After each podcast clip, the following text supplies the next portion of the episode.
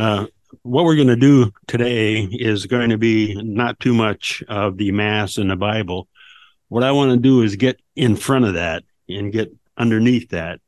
And uh, I think you'll just see what I'm doing and why as I go along. And I'll explain it, you know, as I go along.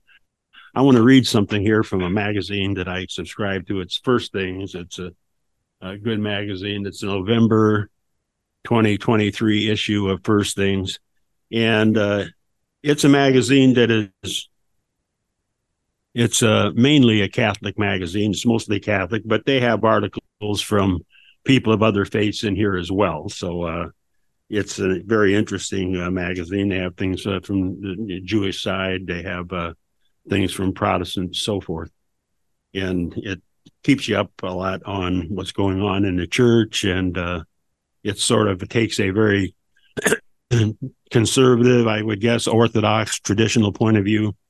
And here's an article that's by the editor of the magazine, R.R. Reno, and it's called The Great Forgetting. And uh, he says here the rising generations of leaders know next to nothing about the great thinkers who have shaped our history. Who can blame them? They have been educated during the Great Forgetting we have embarked on a remarkable experiment, a society governed by those who have little knowledge of the humanities, which means no informed sense of who we are and where we come from. And he goes on and he says, It's interesting to note that the task of remembering is now largely taken up by religious people. And that would be you Yes, there are secular folks who care about Virgil and Dante, and there are classical schools that are not religious, at least not officially. But for every non religious individual or institution, there are nine, perhaps 99, motivated by religions of faith. Many classical char- charter schools are not allowed to promote religious identity yet they are populated by religious people. After the collapse of the Roman authority in the western half of the empire, Christians, especially monks, preserved ancient learning against the darkness of an earlier season of forgetting. That pattern seems to be repeating itself. And when he talks about Christians here, he's talking about Catholics. It was the Catholic Church that preserved Western civilization when Rome fell when Rome fell, yes, there was a dark age, but that dark age was not a dark age of the church. That was a dark age because of the fall of the civilization of Rome. It was the Catholic Church that preserved that civilization and brought it back and gave us the civilization that we had today.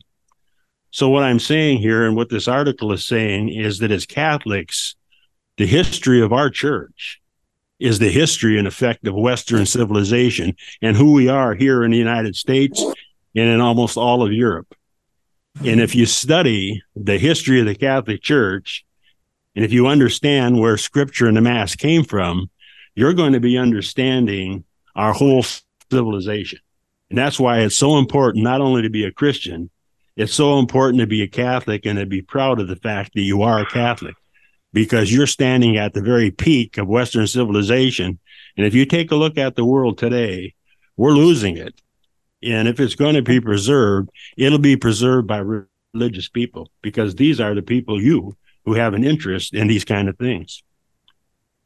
The wisdom we need to govern our society and our souls addresses the full human condition, a richly varied reality, parts of which can be studied scientifically but the whole of which cannot be subsumed under a theory. For this reason, humanistic study is crucial, for it plunges us into the stream of human endeavor, speculation, lament, celebration, and more.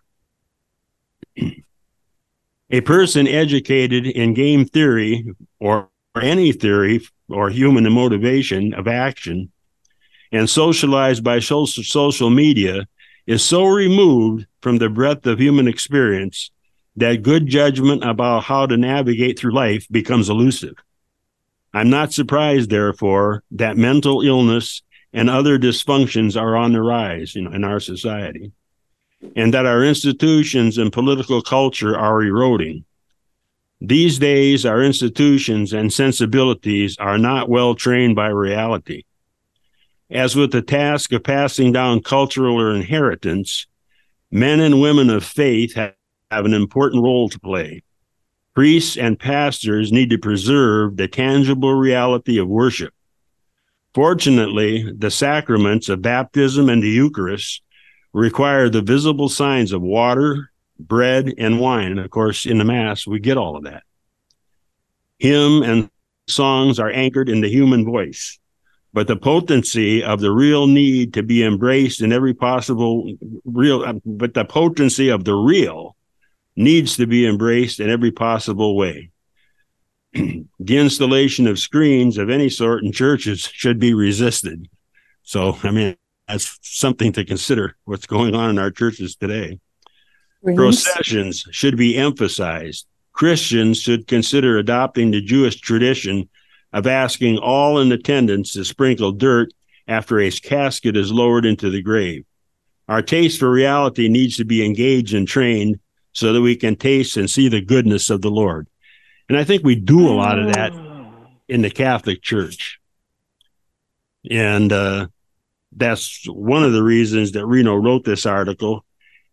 And the reason I'm reading it here is because we have to remember. I mean, you people are interested in in the uh, Bible and the Mass, and of course, the Mass is soaked in Scripture.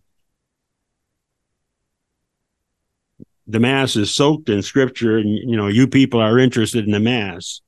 But uh, the thing we have to understand is that before we can rely on Scripture, we have to understand where it came from in the first place. And that's what I'm getting at here.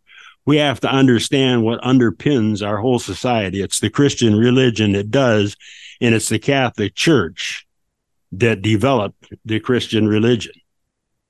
And uh, so I'm going to get into that just a little bit. Uh, it's First Things. It's a magazine, and it's a, mainly a Catholic magazine.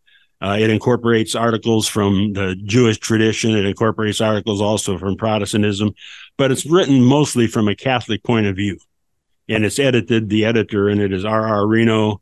Uh, they have a lot of writers in it that are good Catholic writers who write for various publications, and I would I would strongly recommend it you learn a lot from it. Uh, but uh, what uh, I want to talk about here is that uh, you people, as religious people, interested in the Mass and interested in the Mass in Scripture, are people that are, in effect, the rememberers and the keepers of Western civilization. And every one of you, I'm sure, is baptized into the Catholic Church or at least baptized into Christianity. And if you are, you are a priest. And you have a responsibility that is greater than just learning, you know, what we're going to learn here, what Tony is going to teach you, and what my wife is going to help teach. And you're going to learn about scripture, uh, you know, and the Mass but uh, what we're, we're going to do here today is we're going to get in front of that and we're going to learn actually where scripture came from and, uh, you know, why you can rely on the idea of scripture in the mass.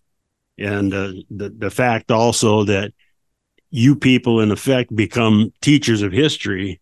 And as priests in the Catholic Church, and every one of you is, uh, maybe not a vocational priest, but you are a baptized into the church that you have a great responsibility to actually pass on and hand on Catholicism to the next generation because not only do you have a responsibility to do that, but you are, when you do that, as I said before, you are handing on the history of Western civilization to a next generation in that generation in our colleges and universities and in our grade schools, if you're familiar with what's going on in a lot of the school systems, that generation is being deprived of their history. And if anybody is going to hang on to it and pass it on, it's going to be people like you. So you're a lot more important than you think you are. And, uh, you know, you're, you're at the peak of Western civilization. I think our civilization is in a crisis and it won't be the secular people that will get us out of that crisis. It'll be people like yourselves. You look in the mirror and you say to yourself, well, I'm just an ordinary person, but those ordinary persons are the persons that started your church and that handed on the Western civilization to you. And it's your responsibility to carry that on. So that's what we're going to talk about tonight. Uh, William Faulkner, a writer, you know, an American writer, and he was from Oxford, Mississippi, and he taught at Ole Miss, and he wrote a lot about the South. He probably some of you have heard of him, and uh, he said, "The past ain't dead." He said, "Hell, it ain't even past." and uh, it's not. I mean, take a look at what's going on right now. There's a war going on in Israel with Hamas. And if you look back in scripture, you'll see that there was the same kind of thing going on way back at that time. And that same thing is carried right on into our civilization. So if you think about it, the only thing we have really is the past. That's my theory anyway. You may you may think you live in the present, but you don't. You can't capture the present. As fast as you say now, it's already gone. And I mean, even the simplest animal has to have a memory and retain it, or it can't even find shelter from rain, or it can't find a hiding place from enemies or anything else if it didn't have some kind of memory to retain what it has learned. And we see that also in the tragic case of people with Alzheimer's as their memory starts to go.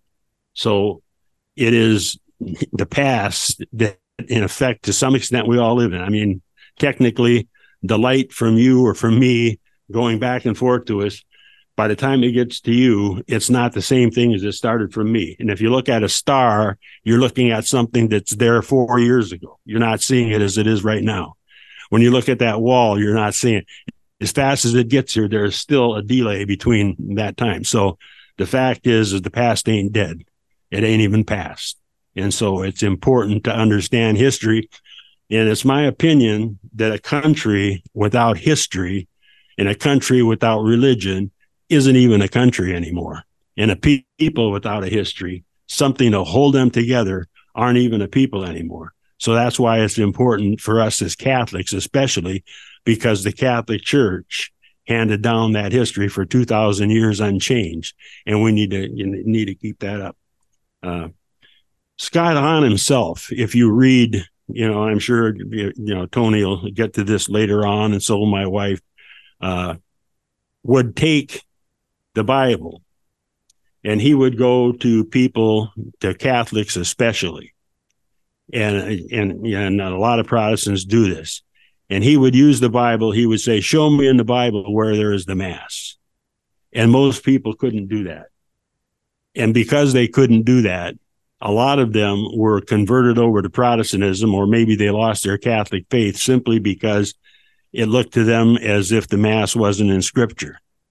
But the point is, is that what would been would have been the easiest and the most simple thing for any of those people to do as a Catholic, even if they knew nothing about the Bible. Can any of you here think of one question in just a couple of sentences that they could have asked Scott Hahn and stopped him in his tracks? Can anybody think of what they might have asked him when he stood there with scripture and he yeah, and he was asking where the mass was in the Bible. And suppose you didn't know a thing about the mass in the Bible. Suppose you didn't even know anything about scripture. What's one thing as a Catholic you should know that you could have stopped him in his tracks? Can you think of it? Mm-hmm.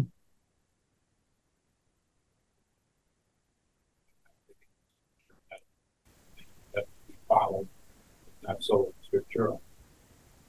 Father, you got it, Tony. The thing is, you could have just asked him when he pulled out, let's say he pulled out Matthew and he said, Where is it in Matthew? Or let's say he pulled out any particular uh, you know, reading or any particular part of the Bible. And he pulled it out, a part of scripture. You could simply say, Scott, how do you know that Matthew belongs in scripture? Who says so? How do you know that that book should be in there? How many books are in scripture, Scott? 66? 73? Why not 65? Why not 82? How many, you know, how many, does it say anywhere in scripture that there are 66 books? That's the Protestants of scripture. They, they look at it as 66. Are, are there any places in scripture where it says 73? You could have floored him in his tracks simply by saying, How do you even know what scripture is? Anybody could write a book and say on every page, this book is inspired. That's the second question you could ask them. How do you know that that's inspired? Who says so? Suppose the Mass is in Scripture. So what? Does that make the Mass valid just because it's in Scripture? How do you know that Scripture is accurate? How do you know where it came from? And the thing is, is for a Protestant, there really isn't any good way for them to answer you because it was the Catholic Church that gave us Scripture. And if the Catholic Church isn't the right church or the true church, and it says Scripture is inspired, then Scripture isn't inspired, is it? If it is inspired, then Catholic, the Catholic Church has to be the believable church because that's where the Mass came from. And we can show that in Scripture itself. Jesus, for example, took out his his disciples to Caesarea Philippi, and that is a place right along the Jordan River. On one side is a huge cliff, and there are it's all rock, and the cliff's quite high. I think about 300 feet or so, or maybe a little bit higher than that, maybe around 500. And on the other side where they were, there's all kinds of caves, or there were back at that time, and springs came out of those caves, and there was holes going down into the ground there. It was a scary place. And when the disciples were taken out there, they knew he wasn't taking them out there just for some kind of a tour of the Jordan River. I mean, pagans worshiped at these holes and stuff. People thought that they went all the way down to the gates of hell and so forth. And that's where he took them out. And when he gets out there, he asks them, he says, who, who do the people say that I am?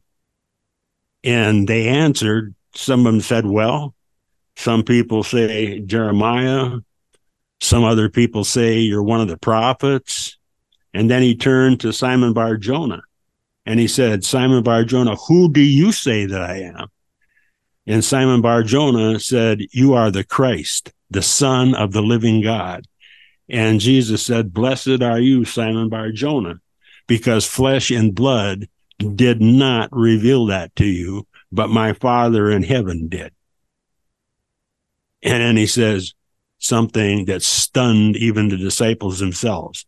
He said, You are a rock. Now, among those people, you could be called a number of things. You could call some of the women were named you.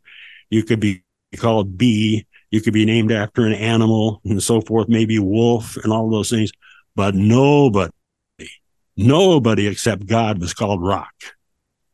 And he said it in Aramaic. Sometimes our Protestant friends will say that well, he he he said that he was just a little pebble. He wasn't didn't, wasn't really rock. But the thing is, is he spoke Aramaic, and in Aramaic he used the word kepha, K E P H A. It's translated into Greek as Cephas.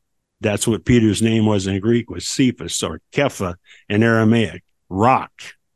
And the disciples were stunned because you don't call anybody in Judaism in Hebrew rock. That was reserved for God alone. And he said, You are a rock, and upon this rock I will build my church, and the gates of hell will not prevail against it. And then he told the rest of the disciples the same thing. He said, He told them, You. And he said, Whatever you, meaning all of them, bind in heaven, or bind on earth rather, will be bound in heaven and whatever you loose on earth will be loosed in heaven. In other words, whatever you forbid on earth will be forbidden in heaven, and whatever you allow on earth uh, will be allowed in heaven. And he said, Whoever hears you hears me, and whoever hears me hears the one who sent me. And whoever doesn't listen to me, you know, is anathema. so this is what he does. We have that in scripture itself. But the point is, is that we don't even start there.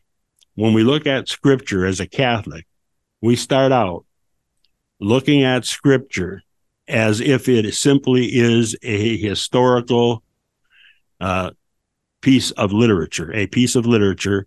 And we look at, at how how uh, valid that is and, and how historical it is and we can look at it and we have probably in the Bible more pieces of ancient literature going back almost to the time that it was written than we do of any other piece of literature that we have.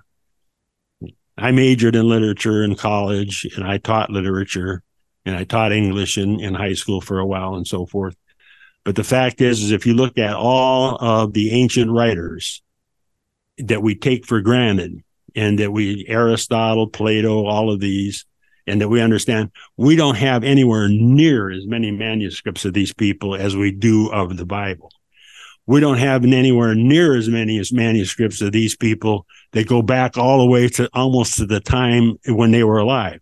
I think the best manuscript we have is a Virgil, and that that manuscript is about 250 years after the time that Virgil died.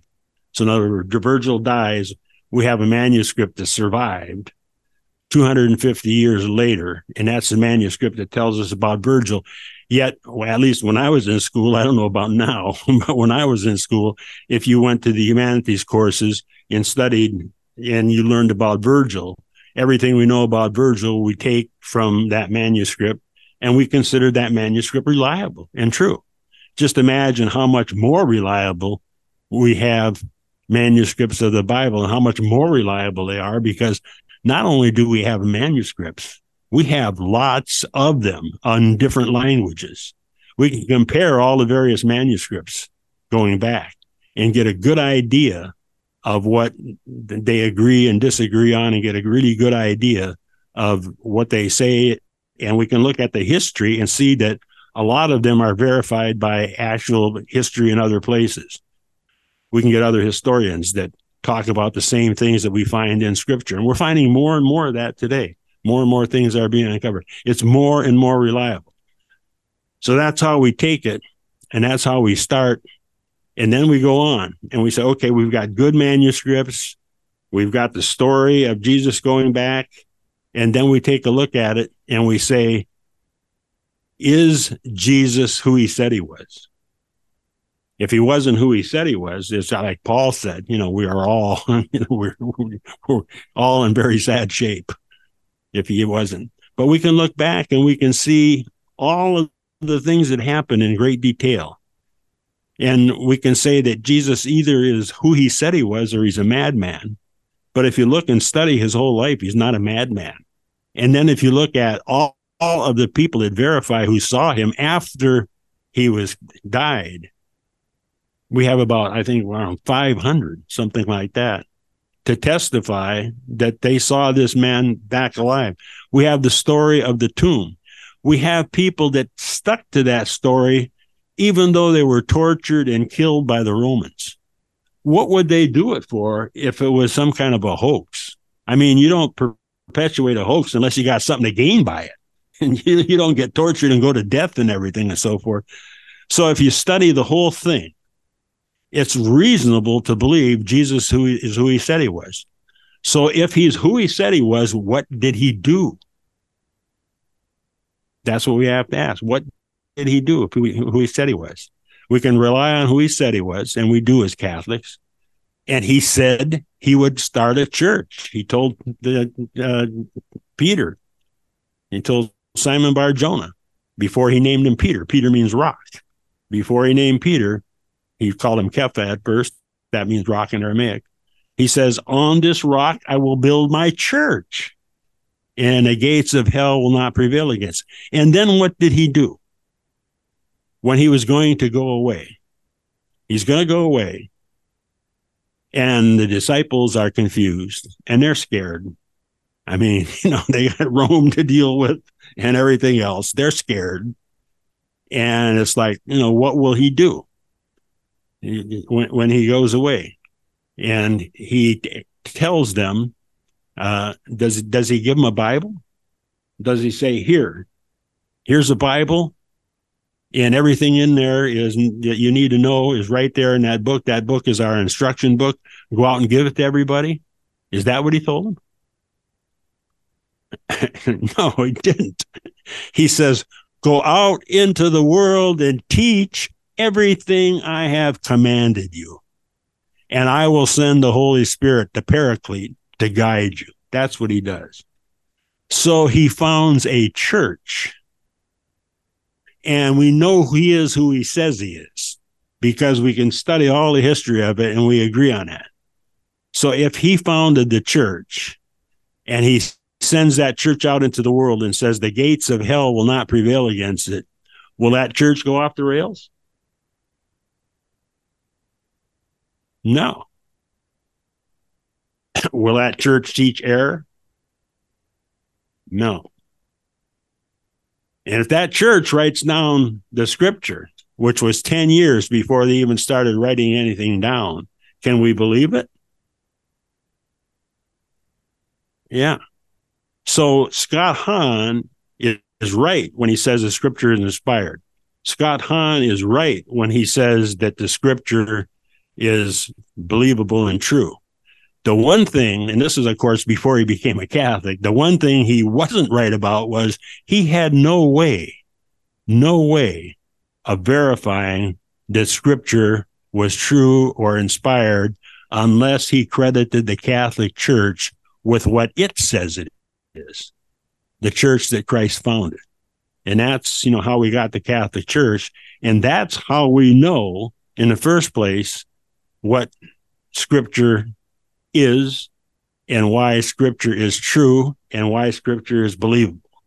And without the Catholic Church, there simply isn't any way to know. In other words, if we didn't have the Catholic Church, we couldn't be sure that just because the Bible was in scripture, that that was believable. We could say, so what?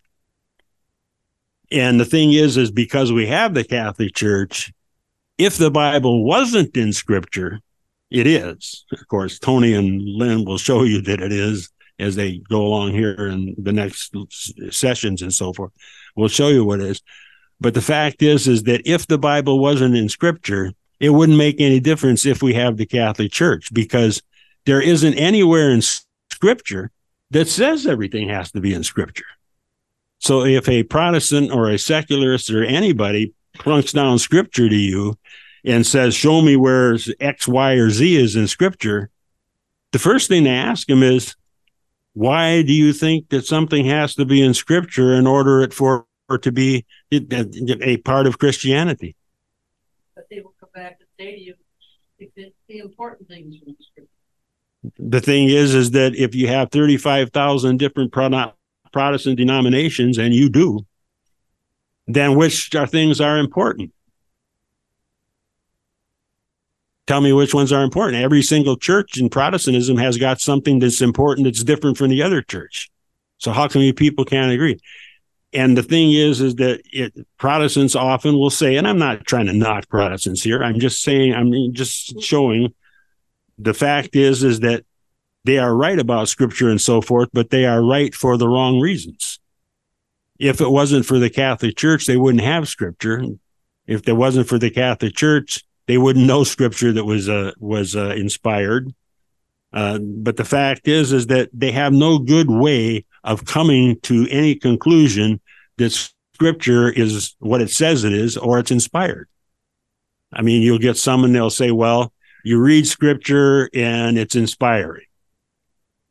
Well, that's sort of like going in the circle, isn't it? I mean, scripture is inspiring because it's scripture, and the scripture because it's inspiring, you know, or scripture is inspiring because it's inspirational and it's inspirational because it's inspiring. It's just going in a circle, a dog chasing his tail. So the fact is, is that without the Catholic Church, with the starting point, you can't know that scripture is what it says it is. You can't know that it's real. You can't know that it's true. So the, the, the fact is, is that they simply, you know, a Protestant has simply no good way. And on, on the second thing is, is that where does it say in scripture that scripture alone is the word of God?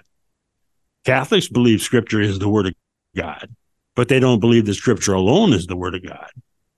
We believe that the tradition that Jesus Christ handed down, he taught and showed and, and, and taught and showed by showing and doing, he taught. That's how he taught in a very sacred way for three and a half years. He didn't write anything down. The only time he wrote anything that I'm aware of is when he was writing in the sand when they were going to stone uh, Mary Magdalene. They were going to stone her to death for prostitution. And uh, he was writing in the sand. I don't know what he wrote, maybe he was writing down the names of some of those people that visited Mary Magdalene. That could have been one of the things he was doing.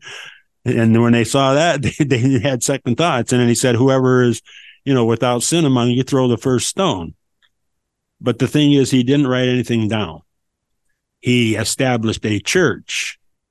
And a good question to ask anybody is Did Jesus Christ, uh, when he went away, when he left the disciples, did he leave them any means by which to hand on Christianity? And if so, what was that means? And of course, they're going to have a hard time trying to answer that question, but you can answer it and say, yes, sure, he left the means. He left the church.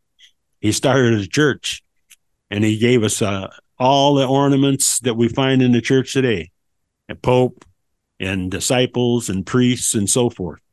And uh, we still have all of that today.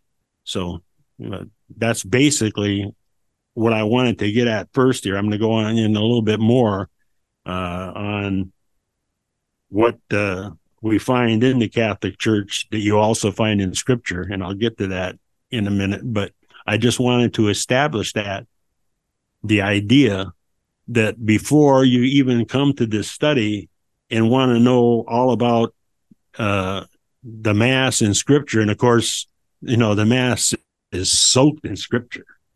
And we'll we'll get to that and, and tony i'm sure will later on. But the point is is before we can believe scripture and before it makes any difference whether it's something's in or not in scripture we have to know that scripture is inspired that scripture is true and there's only one way to know that and it's the same thing that St. Augustine said, you know, a long, long time ago, back about the, the third century, I think it was, when he said it. And he said, I would not believe a word of the gospel if it wasn't for the fact that the Catholic Church tells me that it is so. And that's what we as Catholics understand too. And without that, there isn't any good way for anybody to understand the truth of scripture at all. So I'll stop here and we'll take a little break. Anybody have questions that we you want to like to ask or any comments you want to make? Oh, I do write a lot of things down. Most people couldn't read. I have a Taught, I mean, taught, I telling stories and um, everything that Christ said, he sent them out to teach. Exactly. And they taught by word of mouth. They went, went and told all the things that he said. Exactly. Eventually, about 10 years later, they started to write the things down and put them down. A lot of the apostles were still alive when this was going on. And we don't see any of those apostles objecting to a lot of the things that our Protestant friends object to in the Catholic Church. They objected. I mean, Paul wrote letters and so forth to churches and said, you know, you're doing this wrong you're not paying enough attention you're you're you're becoming too lax and so forth in church and we could write a lot of those letters today the church always needs reforming it's always being reformed and by the way i can't get into it here but the the reformation when it happened it wasn't the reformation wasn't re, didn't start because of corruption in the Catholic Church. There was corruption, of course, and there is now. there's corruption in human society. Human beings are sinners. So there's going to be corruption. But actually, the Reformation started a couple hundred years before Luther came along. The Reformation actually started in the Catholic Church itself, and it finished in the Catholic Church. The Council of Trent, I, I think, uh, went on from about the time of Luther, when, when Luther was about 1511, something like that, uh, when Luther was preaching and people were changing over. It wouldn't have been for Henry VIII, though, the whole Lutheran re- revolution would, would have just fall fall apart. It wouldn't it wouldn't have, it wouldn't have changed things. It was Henry VIII leaving the church that really made the big difference. The two of them together is what what did. Won't get into that now, but the thing is, is that uh, the uh, uh, you know, I lost my train of thought, but but uh, at any rate, she is right. The church started by showing and doing by going out and teaching. Christ sent them out, and the fact is, is that most people wouldn't have been able to read and write if they didn't hear the word preached. They would not have, and they wouldn't have gotten it. And then Started by when the Jewish church, they, they weren't giving out to everybody. No, in Bibles, Bibles, when Bibles started to come into existence, you know, when when the, the readings that we have to understand, when there were readings, there were all when Christianity started to boil, it boiled, boiled out, you know, out of uh, the Holy Land and so forth, and started spreading all over around the Mediterranean and so forth.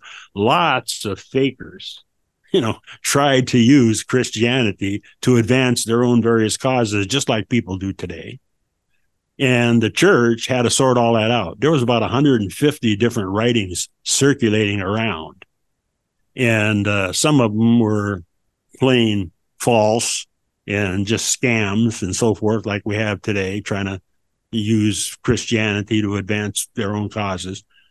A bunch of others were okay writings and stuff like that, but were they inspired? The church had to decide.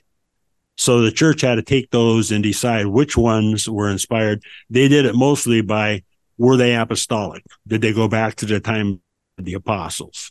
And that's, you know, basically how they did it. This is a, a good book here to read if you want to read. It's by what authority And an evangelical discovers Catholic tradition.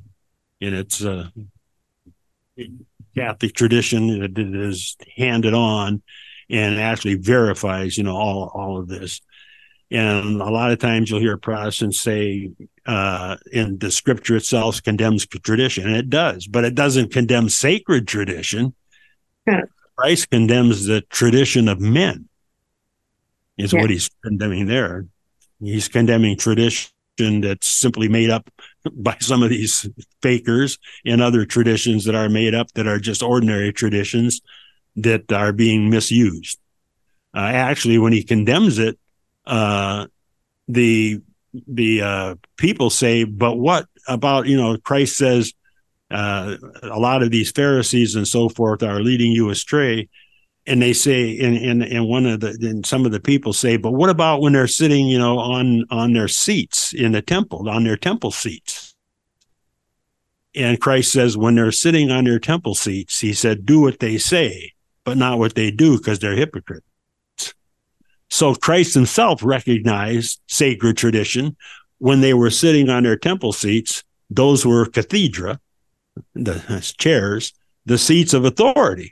And we still have ex cathedra today from the chair in our Catholic Church. Does that mean that the Pope has to be sitting on a chair when he no i mean no more than a judge when he gives a, a, a ruling from the bench, he doesn't have to be sitting on the bench.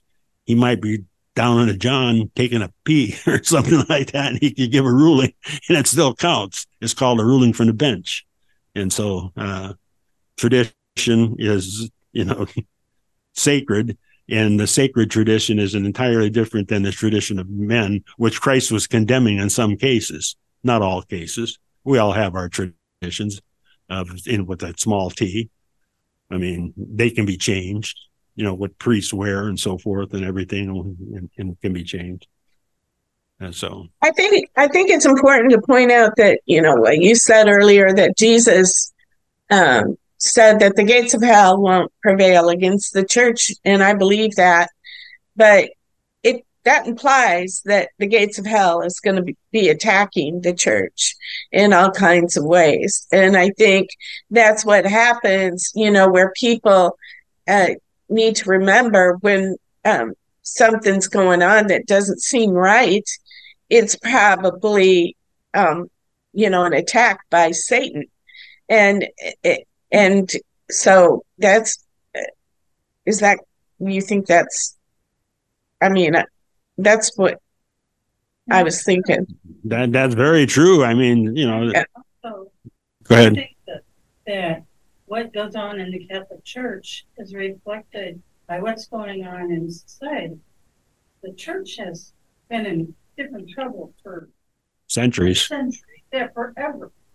I mean, we're studying. Um, I lead a Bible study on Monday morning, and we're doing um, called True Reformers from the Augustine Institute.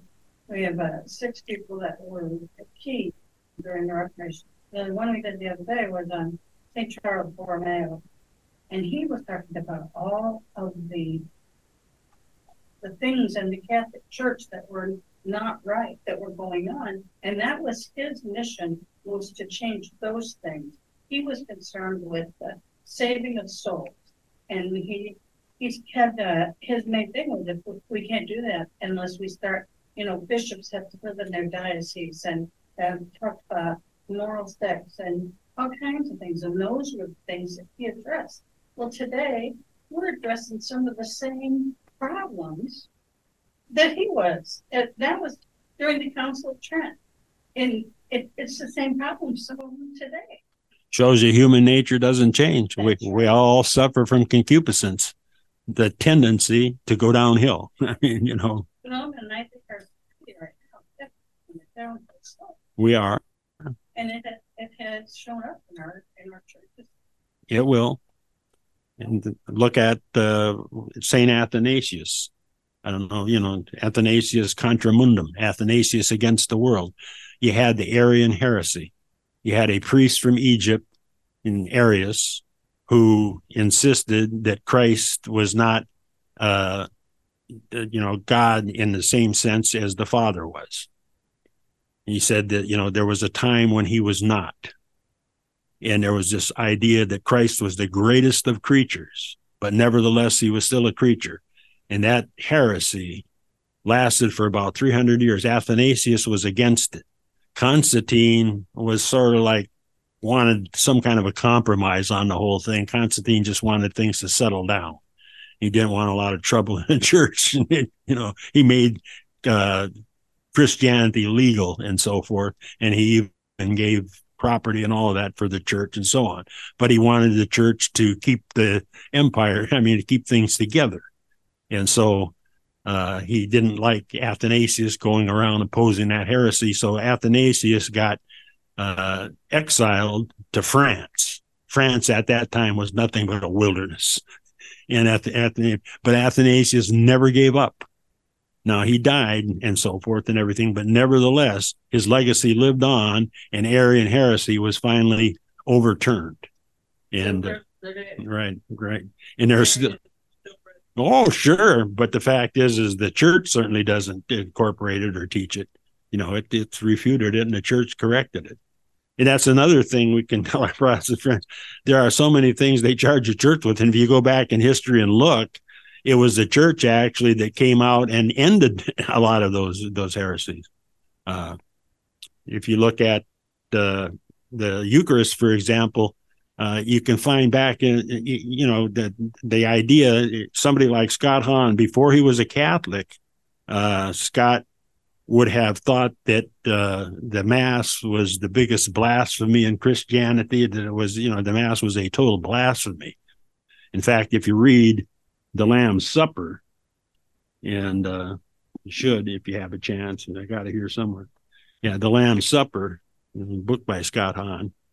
Read it he will tells you about how he finally went to when he began to find out you know more and more that the ancient church had a lot of Catholicism and things that were Catholic, and he decided to go to a mass and mass, and he sat there sort of holding on to the bench like this. You know, he's not going to be lured into this blasphemous stuff, everything until as he sat there, and he was a very good biblical scholar, and he realized the mass was just just soaked in scripture. He wanted to jump up and tell everybody, "Do you know where we're at? This is this, and this is that, and this is this. Oh my God, this is great!" You know, because he was realizing that everything in the mass was reflected in scripture. But the point is, is that uh, before that, Scott thought that the mass was the most blasphemous thing, you know, that you could uh, you could attend. And then This was like, um, by what this one, Mark Shea, what authority? No. Oh, okay. I I understand. You know, now I got it. Yeah. anyway, You're talking about where we got the Bible by Graham. yeah. Yeah, that's him. and- You should read this too. Presbyterian minister, and that was his Yeah. vow. Yeah, he's born 1874. And he, but he was so interested, he had a friend who was Catholic. And he was so interested in the Catholic Church, and he would go and just, you know, he'd go to mass and just listen and listen, and he, finally, he's like, you know, when it comes to the church I'm, I'm involved in that now, you if you got this preacher, he preaches it this way, If you've got this preacher, he preaches it that way, and that's all within the same church. And he said, but you go to the Catholic Mass and it is the same story every time. And the scripture that's in the Mass upholds what they're, what they're doing in the rest of the Mass. And he became uh, a Catholic. Yeah, I'm trying to trying to remember who was it that said back around I think the third century or it was like 250 AD, right around in there. We have the first reference to Catholicism, the first use of the word Catholic that we probably was used long before that, but the first one we can written down one that we can find. And uh, I can't remember who it was, but he was saying, you know, like go to any place in any country. He was talking about around the Mediterranean, all around it was all Catholic back at that time. The Muslims had not taken over and pushed anywhere as far north as they have now. And he said, go, you know, to any town or city or, you know, country and ask where the bishop is. And that's where you'll find the Catholic church, you know, where the bishop is. And the whole idea, Catholic, you know, meant universal. And what he was referring to was is that no matter where you go, when you walk into that church, you're going to be getting the same gospel and everything on the same day, the same thing. It's all going to be, you know, and just imagine how far those people had to travel to go to those conferences and stuff to keep all that together. And they did all that, you know, either by horse or on foot. I mean, Charles, he was sent to Milan and he had that diocese of eight hundred churches, plus chapels, plus a few of the villages that were surrounding the diocese. He was responsible for all. And he visited each one at least twice during his life. Yeah. And you figure how long it took to travel to all those places. But that's you know what i'm hoping to get at here is like i said i hope you're not disappointed because we're not talking about the mass in this introduction that i'm giving here uh in you know in in uh, the bible you know where the mass is. But the fact is is that we are establishing that we can rely on the bible. When we read it we as catholics know that it is the truth know that it is inspired. We know it's inspired because it's the church that made the Bible. And it's the church that gave the Bible to the world. It's the church that preserved it for 2000 years. It's the church that had the monks and so forth when civilization was falling apart that sat in those, those, those, uh, what do they call them? The, I'm trying to think of the, the scriptoriums that sat in the scriptorium writing out scripture in the cold and dark. If you look at some of those old manuscripts and stuff, sometimes they wrote in the margins and so forth, little poems and things about pray for this, you know, this poor cold monk sitting here, you know, with his fingers froze and his eyes strained and everything, writing down all this stuff and passing it on, handing it on, writing down scripture. Oh God, and that's why those books were so expensive that even if the people could read, they wouldn't have been able to afford uh, Bible because the churches would. The Protestants accused the Catholic Church of having the Bible locked up. Yes, it did. It would happen in a big iron. You know, remember how the phone books? Everybody here remembers how the phone books used to be in phone booths when we still had them. You know, they were in that metal thing, like, and they were chained in there. You know, people could still get clip them off, but the Bibles were kept like that. People could that could read could go up there, and they could open the book and read for themselves, and then they would write down, you know, the very favorite passage. Even people that couldn't read would have on their walls in their house a favorite passage from the Bible, and it would be done. Uh, my wife knows the name of the way you how you do that stuff, you know, you know, like you got burlap, you know, and then you put all the different colored threads in it, and then you have it written out, and then they put it in a little wood frame, maybe, and everything, hang it on their wall and all. Yeah, even if they couldn't read and write, they would have that hanging up there, and they would know by heart. They would be able to read it. They wouldn't be able to read, but they'd know what it said by heart. They would know it. And they would show that, you know, when people came in, it'd be there for all their friends and everything else. They knew scripture. Believe me, they knew it uh, priests were tested. This idea that the the priests were dumbbells and stuff, you know, that you get charges from uh, seculars and from Protestants and so forth that they didn't know. Oh, yes, they did. They were tested and everything else. You can look at some of those old sermons and everything. You'd be amazed at the references they make in them. Now, those people, if they didn't know scripture, they wouldn't know what the hell was going on when they went to church, but they knew. They knew, they knew what was going on. Yeah, it, it did. It did. Picture. It didn't necessarily make make. Yeah, The first, uh, they knew what all that stuff meant. We don't. We don't know what a, but they knew what every sign and symbol meant. You know, just like you know when you see a shoe hanging from a sign in front of a building, you know that's a shoemaker. You know, or something like that, or you know, you know, uh, barber shop with the barber pole. They had signs for all that stuff, and the people knew what all the signs were. So they could look, they could, they, they knew when they went to church, they looked at all that. They knew all the stories. They were probably better educated about their church and their faith and what went on and everything than we are today. the first reference we have in writing about mass was from one fifty-five by Justin Martyr, and he, he, uh, went through with the whole, and it hasn't changed. Hundred and fifty-five years after Christ died. Uh, it's been looked at. um, And It's it's a still big- found yeah, to be, They Basic formula. kept it the same. And, you know, you couldn't expect to see it as glorified as it is now. But the basics were there. Yeah. Basics were there. But th- th- this is a real good book, Where We Got the Bible by Henry Graham. If you ever have a chance, it's a it's a short book. Actually, the last part of this book about uh, uh, this thick or so is actually all about the the author himself. So actually, the part about how we got the Bible is only about this this thick right here. It's really easy to read.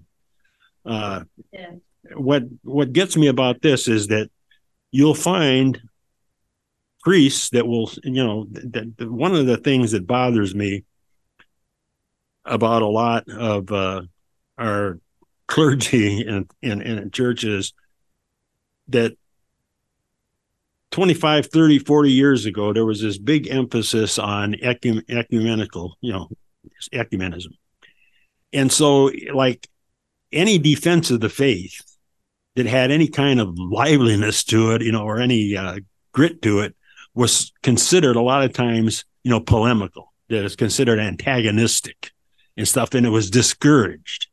And uh, this book, sometimes by older priests, will say, "Well, this is a polemical book," you know, because it it is it is refuting a lot of Protestant attacks on the church. I don't think it's polemical. You know, I don't think it's antagonistic. Uh, it's just a good defense of our faith. And it's simply stating what the facts are. I mean, and you know, there isn't any reason that we should be ashamed of defending our faith and saying what the facts are. And when people get it wrong, and uh, it's not likely that uh, you're going to drive somebody away from the church. You don't have to come out and be mean about it, but you just tell the truth. And uh, this is a, on how we got our debt to the Catholic Church by Henry Graham, and he does such a good job, of, you know, of giving the arguments, explaining, and so forth. So, I would recommend that book. This is another good one, Mark Shea, By What Authority an Evangelical Discovers Catholic Tradition. Because if you don't have this, I mean, what I'm saying here is, is that you not only need to know what's in the Bible, and you not only need to know that the Mass is there, you need to know that the Bible is believable simply because the Catholic Church says so, because the Catholic Church has that authority, because it got it from Jesus Christ. If he's who he says he was, that's what he did. He formed a church and he said it wouldn't get uh, and when when uh, protestants there's two two arguments against the church.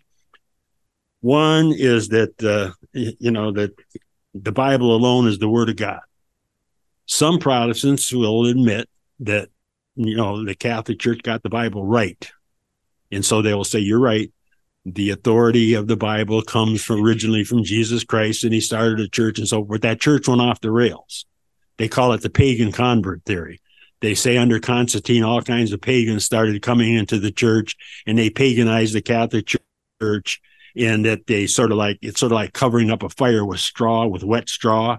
The fire is still under there smoldering, but the Catholic Church got so bogged down with a whole jumble of medieval and uh, pagan superstition that the real gospel and the real truth of Christ is buried in uh, you know the Protestant Re- Reformation had to rediscover it all and bring it out.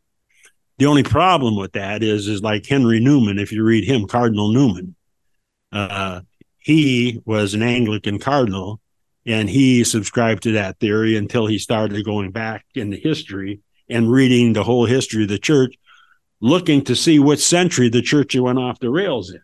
He was looking, you know, where did it go wrong? Well, he goes back, you know, 100 years, 200 years, 300 years, 400 years, 500 years back. He's back to the fourth century, the third century, the second century. And it suddenly dawns on him it didn't go off the rails.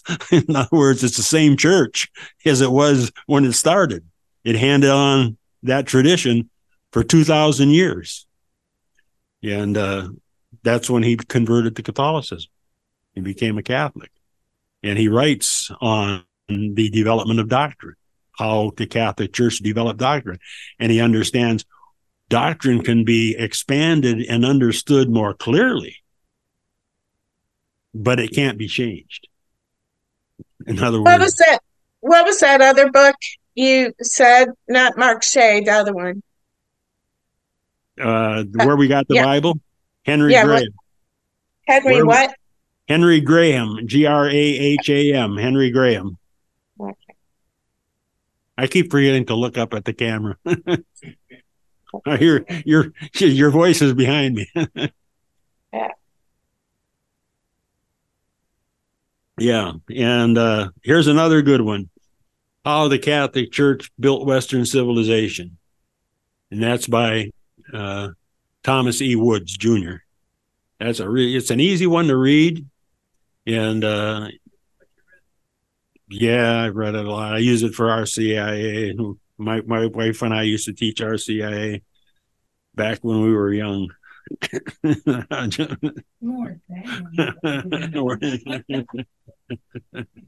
this is a good one. Jesus and the Jewish Roots of the Eucharist by Brand uh, Brant Pitre. That's a that's a Jewish Roots of the Eucharist by Brant Pitre, P I T R E. That's a good one. Very, very good one. This talks a lot about Melchizedek and so forth. You under you learn and hear uh, that Christ, you know, he would be a priest in the order of Melchizedek, which means he would be a priest in the manner of Melchizedek. There weren't orders back then. And who was Melchizedek? Well, Melchizedek was the the uh, king that offered bread and wine as a sacrifice for Abraham. Yeah. And the thing is, is Melchizedek means king of righteousness. It also can mean king of peace. It can be interpreted in different ways. And uh, Jesus, of course, is going to be the Prince of Peace. And uh, Jesus traces himself back, in effect, uh, through David from Melchizedek, because David was a king in the order and manner of Melchizedek. And who was Melchizedek? Probably he was Shem, one of the sons of Noah. That's probably who he was. We're not Mhm. sure. But the thing is, is Jesus, if you look in Matthew, he's walking through the wheat field, if you remember, and uh, him and his men, it's a Sabbath, and the men are picking the grains of wheat and eating it, and the Pharisees call attention to it.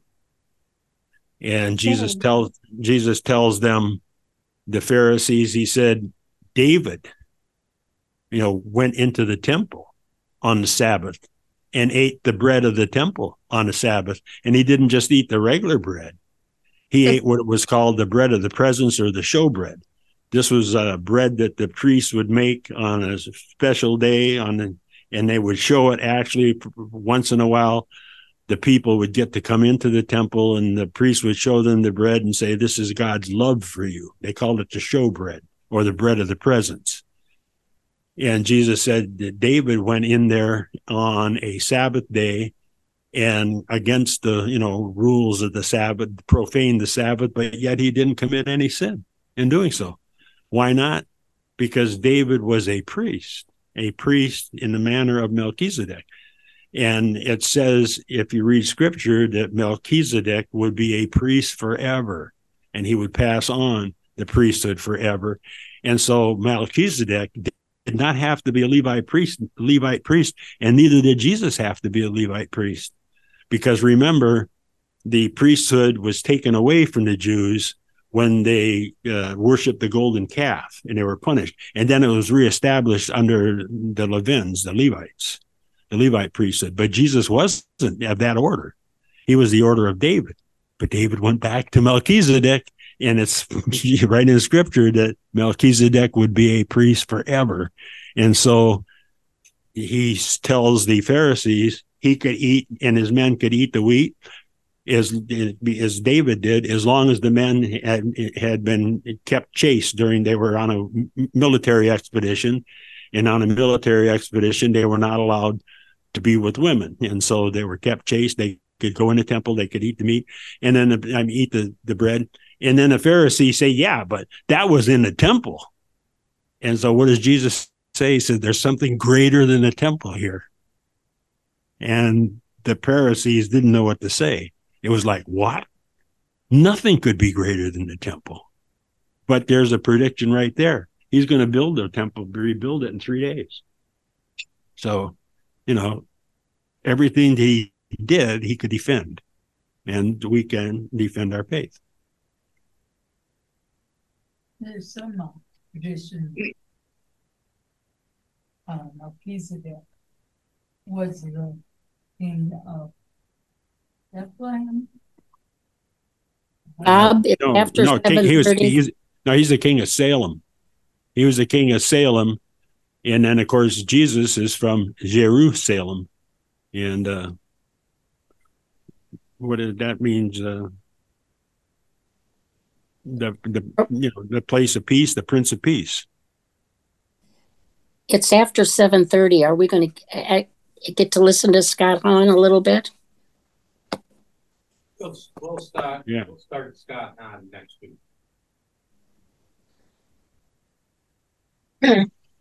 Everybody, Yeah, I'm- everybody that's listening, you have a book. You have a, a leader, or not a leader, guide, you have a, a workbook. Uh, Why don't you get A workbook to anybody that's listening. Do you have a workbook? Vicky? I have a workbook. Okay, Okay. No, I'm not going to do Scott on tonight. So I don't know. Mm. Tony. We're Oh, we're not going to gonna follow you. have a video? Okay. no, not tonight. is this is this the book we're working out of? Yes. Thank you. Okay. Thank you. From one of my friends, who knows I'm Catholic. And, um, it says that he's forwarding, forwarding this book to all of his Catholic friends. And, um, ex-Catholic exposes the teachings of the Catholic Church. And, uh, what it's supposed to be is all the, ten- all the heresies of the Catholic Church. And I, and I, and there's a video that comes with it. And I told him, told uh, him that I don't listen to those. The first person to talk to about a former believer is a former believer. because he Uh-oh. has an ex drawing. And I know he's an ex-Catholic. Oh. So he says, I am one who has an axe to grind. Thanks for defining my motivation. If you would provide me with your mailing address, I don't know if Bill did me. I mean, because it doesn't sound like it. I'd like to send you a small booklet documenting the many anti-biblical heresies that are found with the Roman Catholicism. Two. Well, if you're, if you're, there are mo- a lot of, uh, the, the most, say, anti-Catholic people are former Catholics because they all have an axe to grind against the church. And, uh, like, uh, like That's out here at that White Oak Bible Church, for example, probably a lot of the people out there are, are, are ex-Catholics that are out there. The thing is, is that most of them are not catechized. That's the problem. That's another problem that I was going to talk about a little bit tonight is that the the church needs to spend a lot more time, in my opinion, on apologetics. But they sort Yes. they sort of dropped it like somehow or another apologetics is boring and uh you know it's uh not any know it's polemical and it just drives people away that's not true most people will leave the church because they have some kind of a, a, you know a, a bone to pick with it uh, somebody a priest did something wrong or there's something that they're unhappy about. But the reason they stay away and then they they they become anti-catholic is they start reading anti-catholic doctrine. And if they don't know the doctrine of the catholic church and can't defend it they'll fall for all of that stuff. Because it's so easy to do. You can take scripture you can take any book and you can make it say whatever you want. It's easy enough to do. It's called and this is what a lot of protestants do and that's exactly how they prove that the bible you know is the word of god is proof texting. In other words they already believe something in the first place. You know we believe x we believe y or we believe z right? And then we grab a book and we look in that book until we find something that shows in our mind at least that what we believe is true and then we interpret it that way. And then we run to somebody and say see it says right there. You know they'll they'll refer like say the bible is all you need to be a perfect christian. Says it right in 2 timothy 3.16 you know that the bible is useful uh, for uh, script for you know study and so forth and everything to be a you know a, a perfect child of god in every way well you can say that about fireman's boots fireman's boots and a fireman's hat is useful to be a perfect fireman in every way does that mean all you need is fireman's boots and a fireman's hat no it's just that it's useful the problem also with 2 timothy 3.16 and they use that a lot is that it's referring to what scripture? Is it referring to the New Testament? When did Timothy and Paul live? No, it's referring to the Old Testament. If the Protestants were right about it, they'd be saying too much. It would be saying that all you need is the Old Testament to be a good Christian. You know, so the fact is, is that all of those things can be shown to be the falsities that they are if you understand where they're coming from. It's easy to take the Bible and show, uh, you know, they can say uh, simple stuff like, uh, call no man on earth your father. You know, we call priests father. It says it right in the Bible. So what?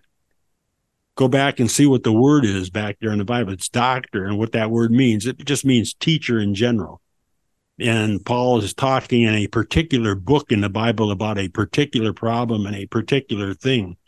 And he's saying, don't in fact listen to some of these false prophets or these Pharisees that make themselves the only authority that there is, you know, and that's the word he's using and is referring to it in that context, in that context only. He's not saying you can't call your dad dad. and, and the fact is, is if you read in scripture, Paul calls himself a father to his, you know, his uh, disciples and so forth. I mean, his listeners and everything. And you see that a lot in other places in scripture as well. So you can make a book say anything you want it to. A, that's why you have to vet the Bible by the fact that it was started by Jesus Christ himself, and you got to prove who he is in the first place before you can even believe the Bible. You can't put a book in the dock, you know, in court and ask it questions. And then this idea of people that say, well, you, the Bible, you have to use the Bible to interpret the Bible. No, a book can't interpret itself. All they're saying there is that keep things in context. And that's better than reading things out of context, but it still isn't proving anything. So a book just can't prove itself. Anybody What's can the- write a book. What's the title of the Henry Graham book? What what's that title again? It's where we got the Bible. Okay. Thank you. Here's another one that's a really good one. Uh, do I have it here? I'm looking for it. Maybe I didn't get it out of. Oh, here. This is a great. This is a great book, Triumph. It's uh, the, it only 500 pages. That may sound like a lot, but it condenses the whole history of the church into 500 pages. And man, are they hard hitting pages. Trump too. Triumph, just triumph. The corner there looks like. Trump. The Power and the Glory of the Catholic Church by H.W. Crocker the second, It's really. or the third. I'm sorry, H.W. Crocker the third. He has a lot of- And it it is hard hitting. It's exciting. I mean, it's a great read. I mean, it shows the people as they really were, uh, the characters and so forth. I mean, when you read, uh, you know, about the uh, Knights Templar and stuff like that, you can smell these guys. I mean, you can smell the sweat on them. You can see their muscles. You can see the strength. You can see them swear and everything else and stuff like that. I mean, these are men, and uh, you know this this stuff that they did, the battles, all of this. You, you know, you can Constantine in in in the beginning, the battles, you know, with Rome and everything else. Uh, it comes alive. It really does. This guy's a great writer. What's the rest of it? By what authority? Evangelical. what- what- what- evangelical. an evan- and evangelical discovers Catholic tradition. Because without tradition, you know, you can't, I mean, it's a Catholic tradition that's been handed on. That's what tradition means to hand down. Catholic and fundamental. Yeah, that's a good one. Still by Keating. That's got a lot. Of, this Mhm. Catholicism and, and fundamentalism, the the attack on yeah. Here's what you need to answer your friend the attack on roman but he- he's got every single just about you can think of attack on the catholic church by using scripture you know the various attacks and everything by all the various protestants and so forth and and uh the answer to all of those. Who's the author of that? that's karl keating and it's by ignatius it's too bad we don't have the bookstore anymore How do you spell his name? It's uh K E A T. yeah k. Yeah, K E A T I N G. Karl with the K, K A R L. Okay. Catholicism and fundamentalism, the attack on the attack on Romanism by Bible Christians. And that's another thing, you know. You see these Bible churches as if some other churches are not Bible churches. Right. Yeah, I'll check with, I don't mention it. I don't have it. I don't have it. Knock them down. Yeah. Yeah. She'll knock you down. I was gonna say. Yeah, that's just a little piece of our library. Yeah. We gave probably two hundred and some books to Tiffany Library. Yeah, there's there's a lot. Yeah. Plus the, plus the Tiffany's library, Huh? plus you use the Tiffany's library. Yeah, we do sometimes. Yeah. I think we donated. We donated a lot of books over 200 to it, yeah. And, uh, videos, CDs or whatever you call them. but it- Yeah, The Lamb Supper by Scott Hahn is a good, you know. best explanation I have ever seen of uh, the Eucharist was by, uh, Yeah, okay. the, Thank you. Bible. by, um, No, she doesn't have we'll split it. You give it give it to somebody else. Not that I'm depriving my wife of water. By pointing each other. Uh, I used to, uh, I used to guard against that, but after 50 years or so, I figured she's, she hasn't done it by now. She ain't going to do it. sixty-three years. I wouldn't hardly blame her. no, we got some.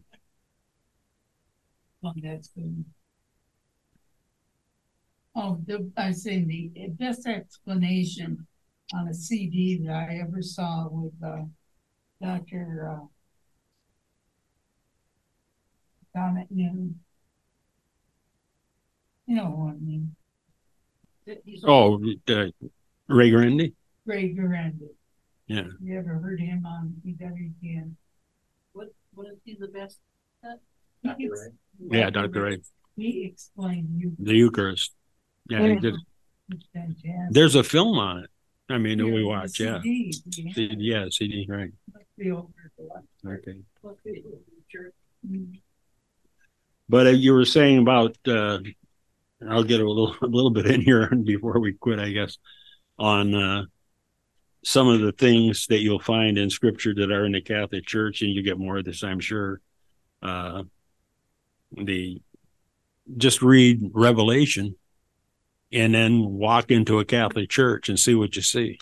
Uh, it's the Lamb's Supper, Christ's revelation to John when he says, Come up here. Uh, and this is what Scott Hahn finds out is that the Mass, in effect, is heaven on earth. And uh, you get all of these things in the Catholic Church. You get Sunday worship, the Lord's Day. I mean, that's created by the Catholic Church. It's not the Sabbath, it's the Lord's Day. Right. In fact, actually, yeah, that we don't celebrate the Sabbath. And the fact is, is that the early Christians celebrated both. I mean, the early Christians came over from Judaism. They were Jews, a lot of them.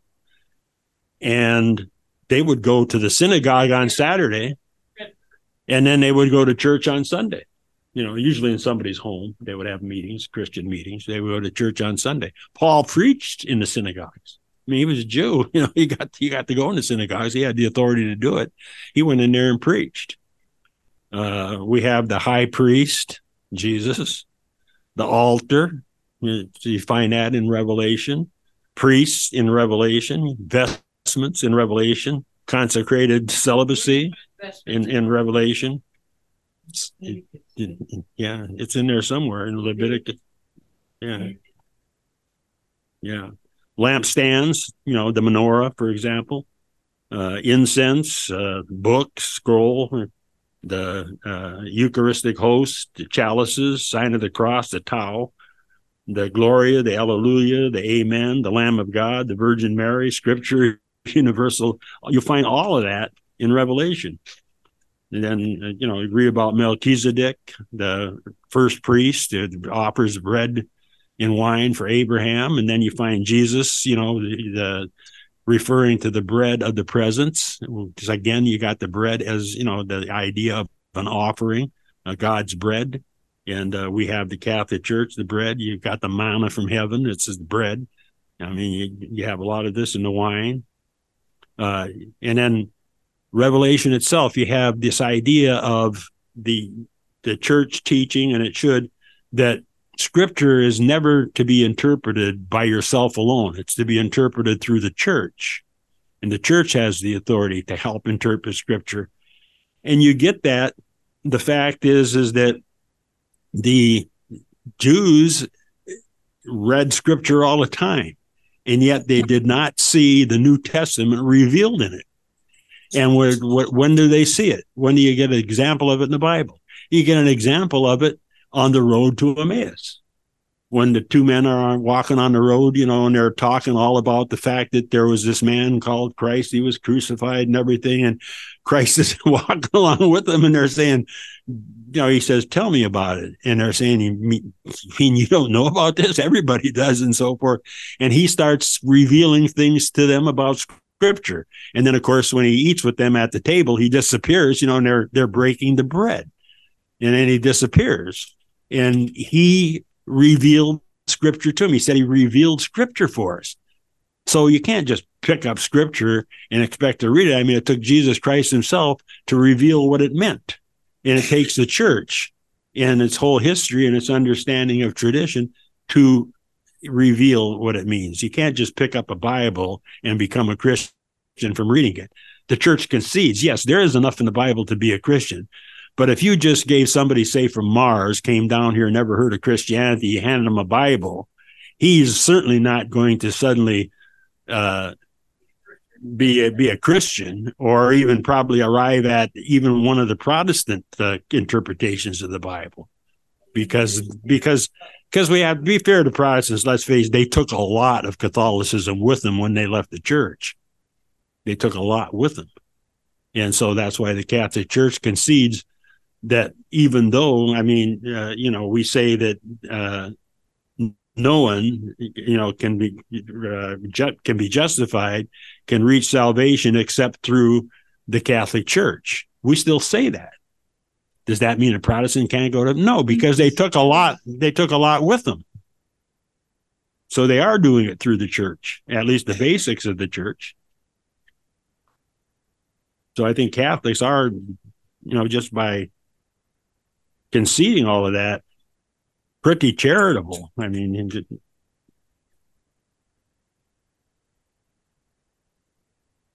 That, I mean, you can write it down.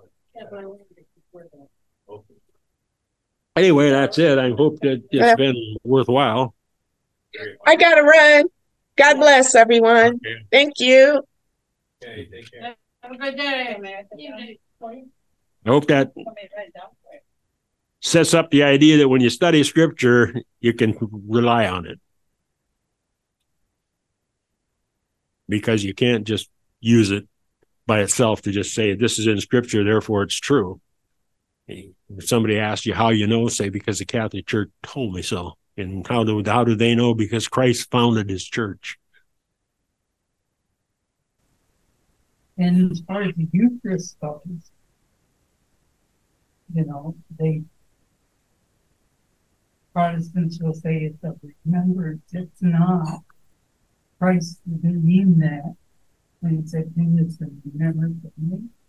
He didn't mean that now. And so many people, you know, it's his own disciples, his own followers got up and left because they couldn't.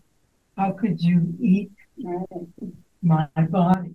I'm glad you brought that up, Lynn, because I forgot to get to that. That that, that is called. There's a word for it. I tried to look it up in the dictionary, but it's called am amnesis. Anamnesis. That uh, it's a Jewish uh,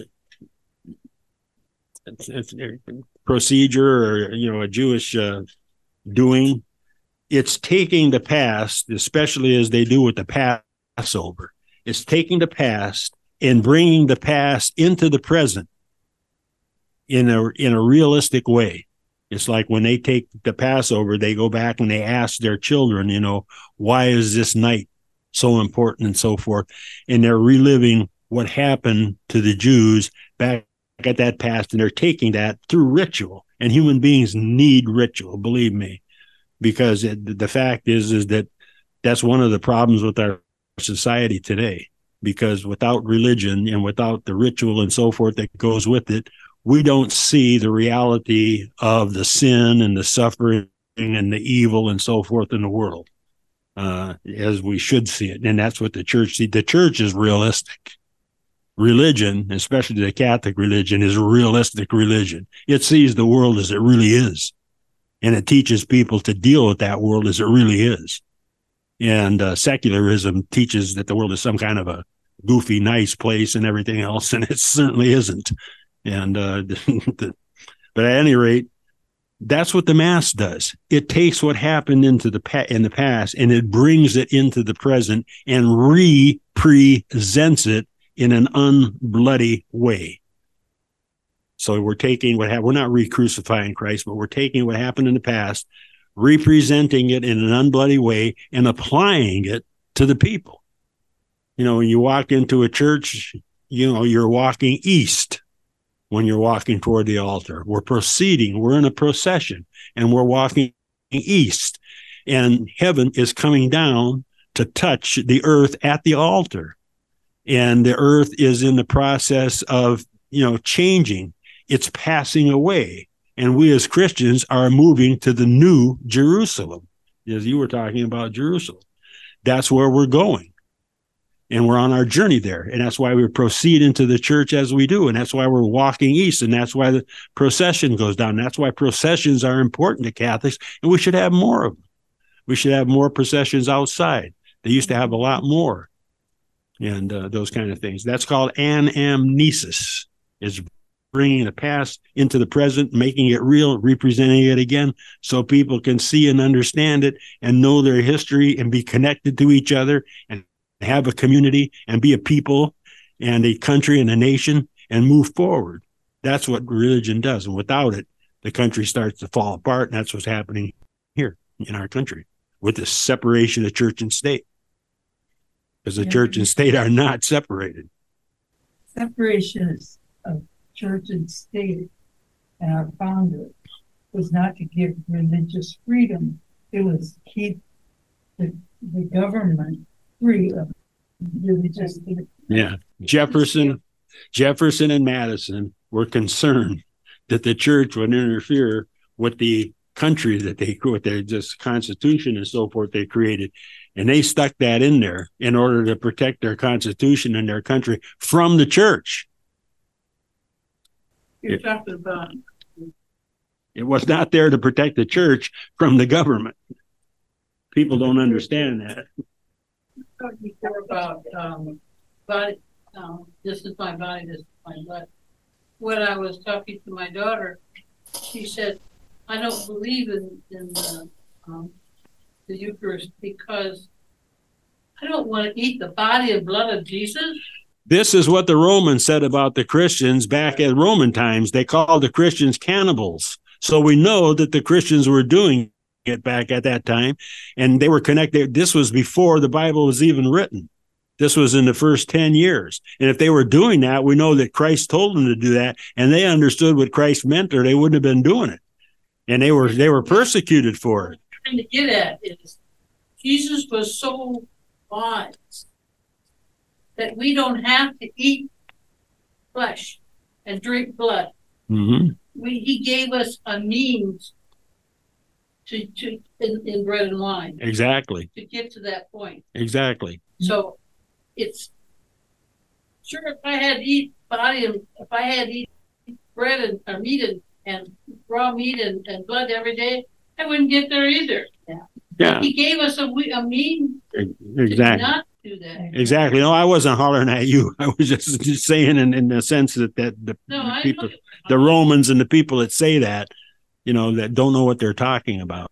But you're right. He gave it to us in an unbloody way to, to continue on that sacrifice. This is a, a book you should read then for sure is, uh, Brant Pitre, Jesus and the Jewish roots of the Eucharist, because it tells exactly that the Eucharist goes right back to the Jews, right back to the Jewish roots, right back to the bread of the presence and the showbread. He's gonna take picture of all the. Um, Awesome. Check them out, so. when Jesus, uh, when the people objected to what Jesus said, you, you must eat my body no. my flesh. Yeah, but if they got up and they, they really rebelled. He said, In mm-hmm. the right, they they left, and he even asked the disciples. He said, "Are you going to leave too?" And they said, "Well, where would we go?" you know, they didn't know what to do. But the thing is, is that you know he didn't. If if it was just symbolic, Jesus could have stepped in and said, "You don't understand. I'm just talking in symbols." But he didn't do that. He let him go, and he, and he kept saying it over and over. And, and he used, if you look back and you use the words he used, he used words in Aramaic. And those words in Aramaic, when when he said eat, the word in Aramaic means chew or gnaw. Is what it means. That's not the word of symbols. I mean, he meant eat. He meant chew. Use your mouth. Is what he meant. You have to eat my flesh and drink my blood. You had to eat the flesh and the you know the lamb. If you go to the temple uh, at Passover, two hundred and fifty thousand lambs were slaughtered there. And the people, how did they take their lamb home? They had to take it home and cook it, and they had to eat it. They could roast it. They roast it over a fire. You could put it in an oven, but you had to eat it. You had to eat the flesh of the lamb in order for the, the pass for God to pass over. That's what they had to do. They had to put the blood up and so forth.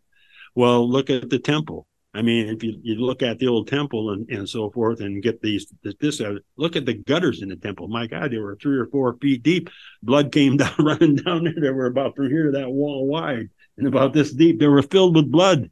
250,000 lambs were slaughtered and the people came to get them. And the priests had to pick them out and make sure there weren't blemishes on them and all of those kinds of things. And then they took them home. How did they take them home?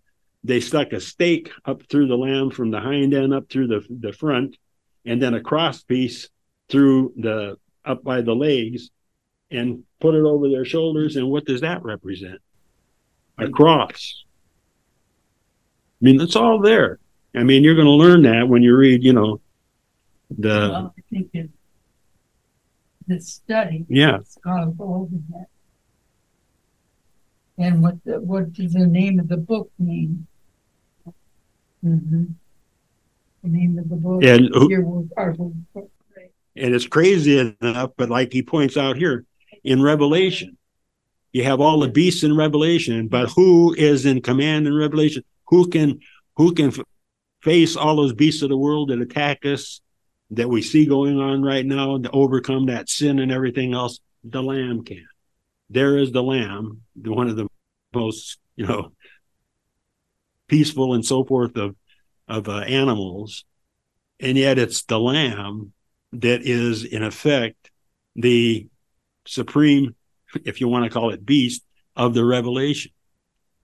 It's the lamb that can oppose all of those horrible things that are talked about in Revelation. It's the lamb that saves us. So it's interesting. I mean, you know, it all comes together. Catholicism has got so much in it. And this is what I'm telling you people are more important than you think you are learn as much as you possibly can and hand it on. That's what you know tradition is. That's what we do. We have children and we hand on our tradition and then they hand it on and that's how life goes on. And when that's broken and lost, we're lost. Or taken up there. well, Yeah, that's true. That's I, I almost feel like, and, and I was listening to your show, uh, podcast, and you talked about this it. And I was reading some other articles, and, uh, that is a very good journal first. I mean, they got me started on it.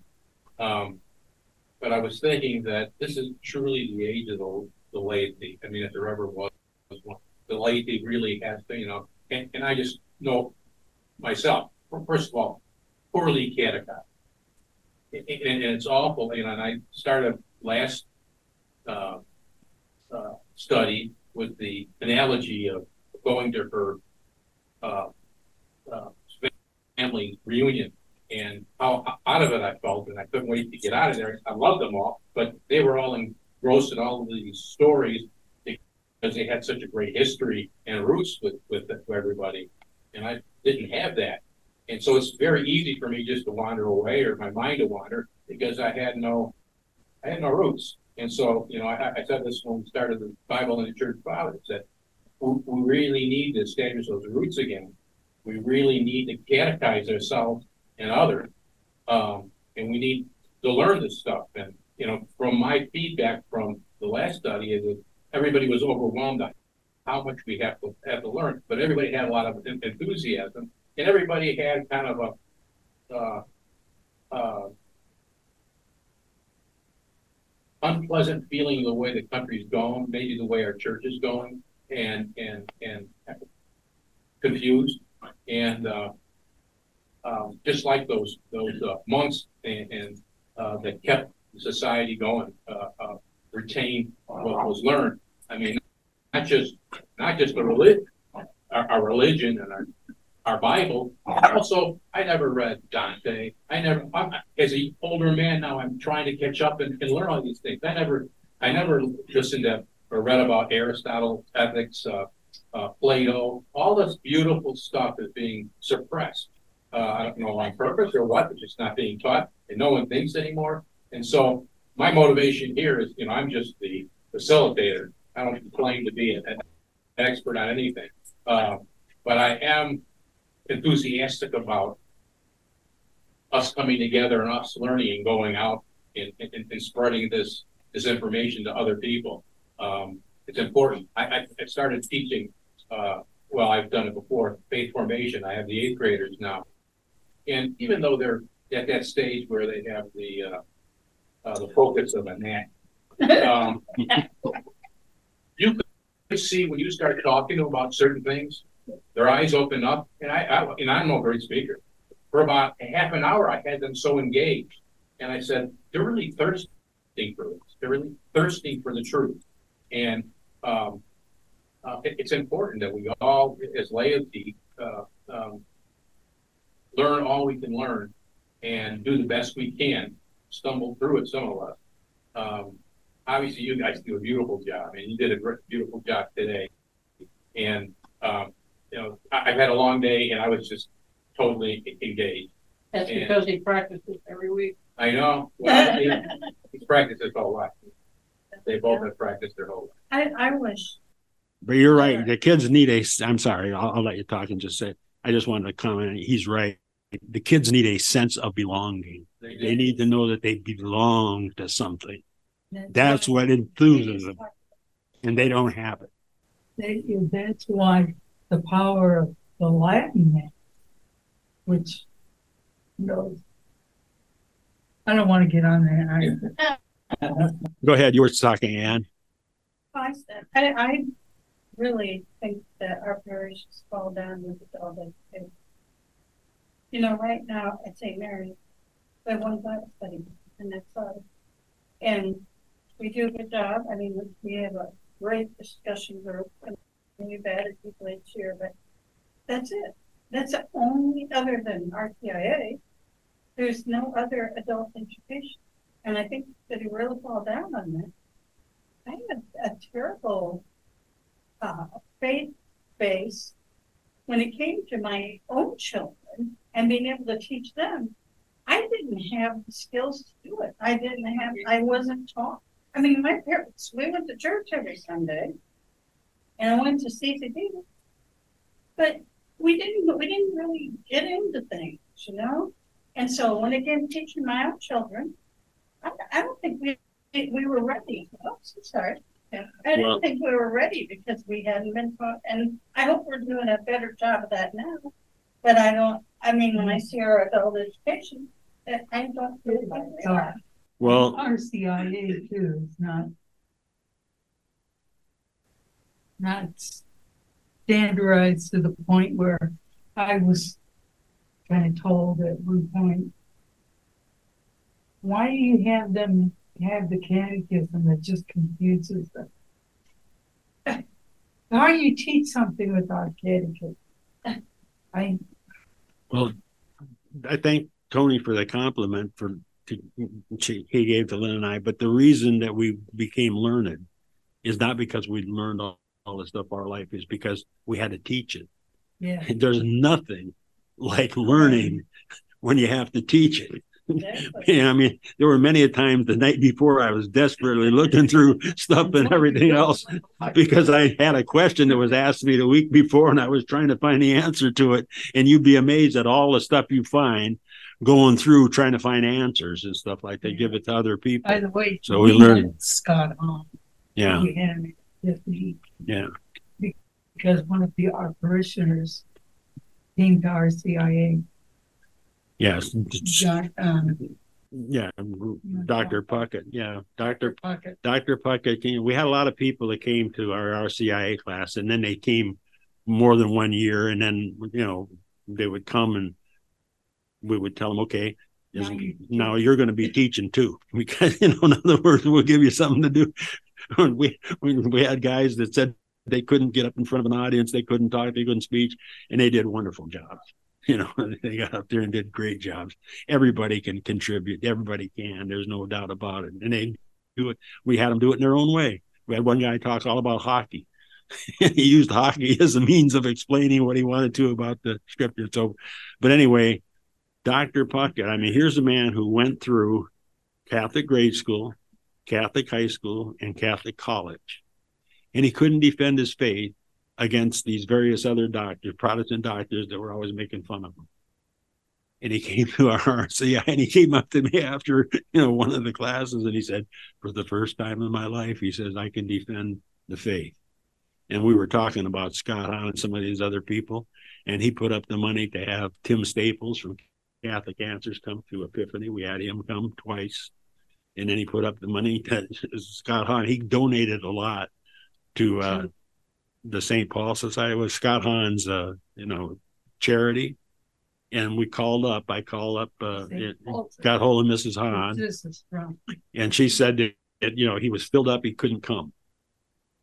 And I said, well, that's bad. Dr. Puckett is going to be very disappointed. And she says, Dr. Puckett. and then she says, let me check with Scott. she said, I'll call you back. The next day I get a phone call and he goes, he can come after all. so we had Scott here and all we charged the people was $10. That included three sessions of Scott plus their meal for 10 bucks. Pretty good. ago. And might talk about the name of the book. Oh, the Parousia. Yeah, what does Parousia mean? It just means the the uh, second coming, the apocalypse. You know what what Protestants call the rapture. Is what it means. Oh, we have it here next. Every time go to. Yeah. Exactly. Well, maybe we better wrap this up. Yeah, we better wrap it up. Yeah.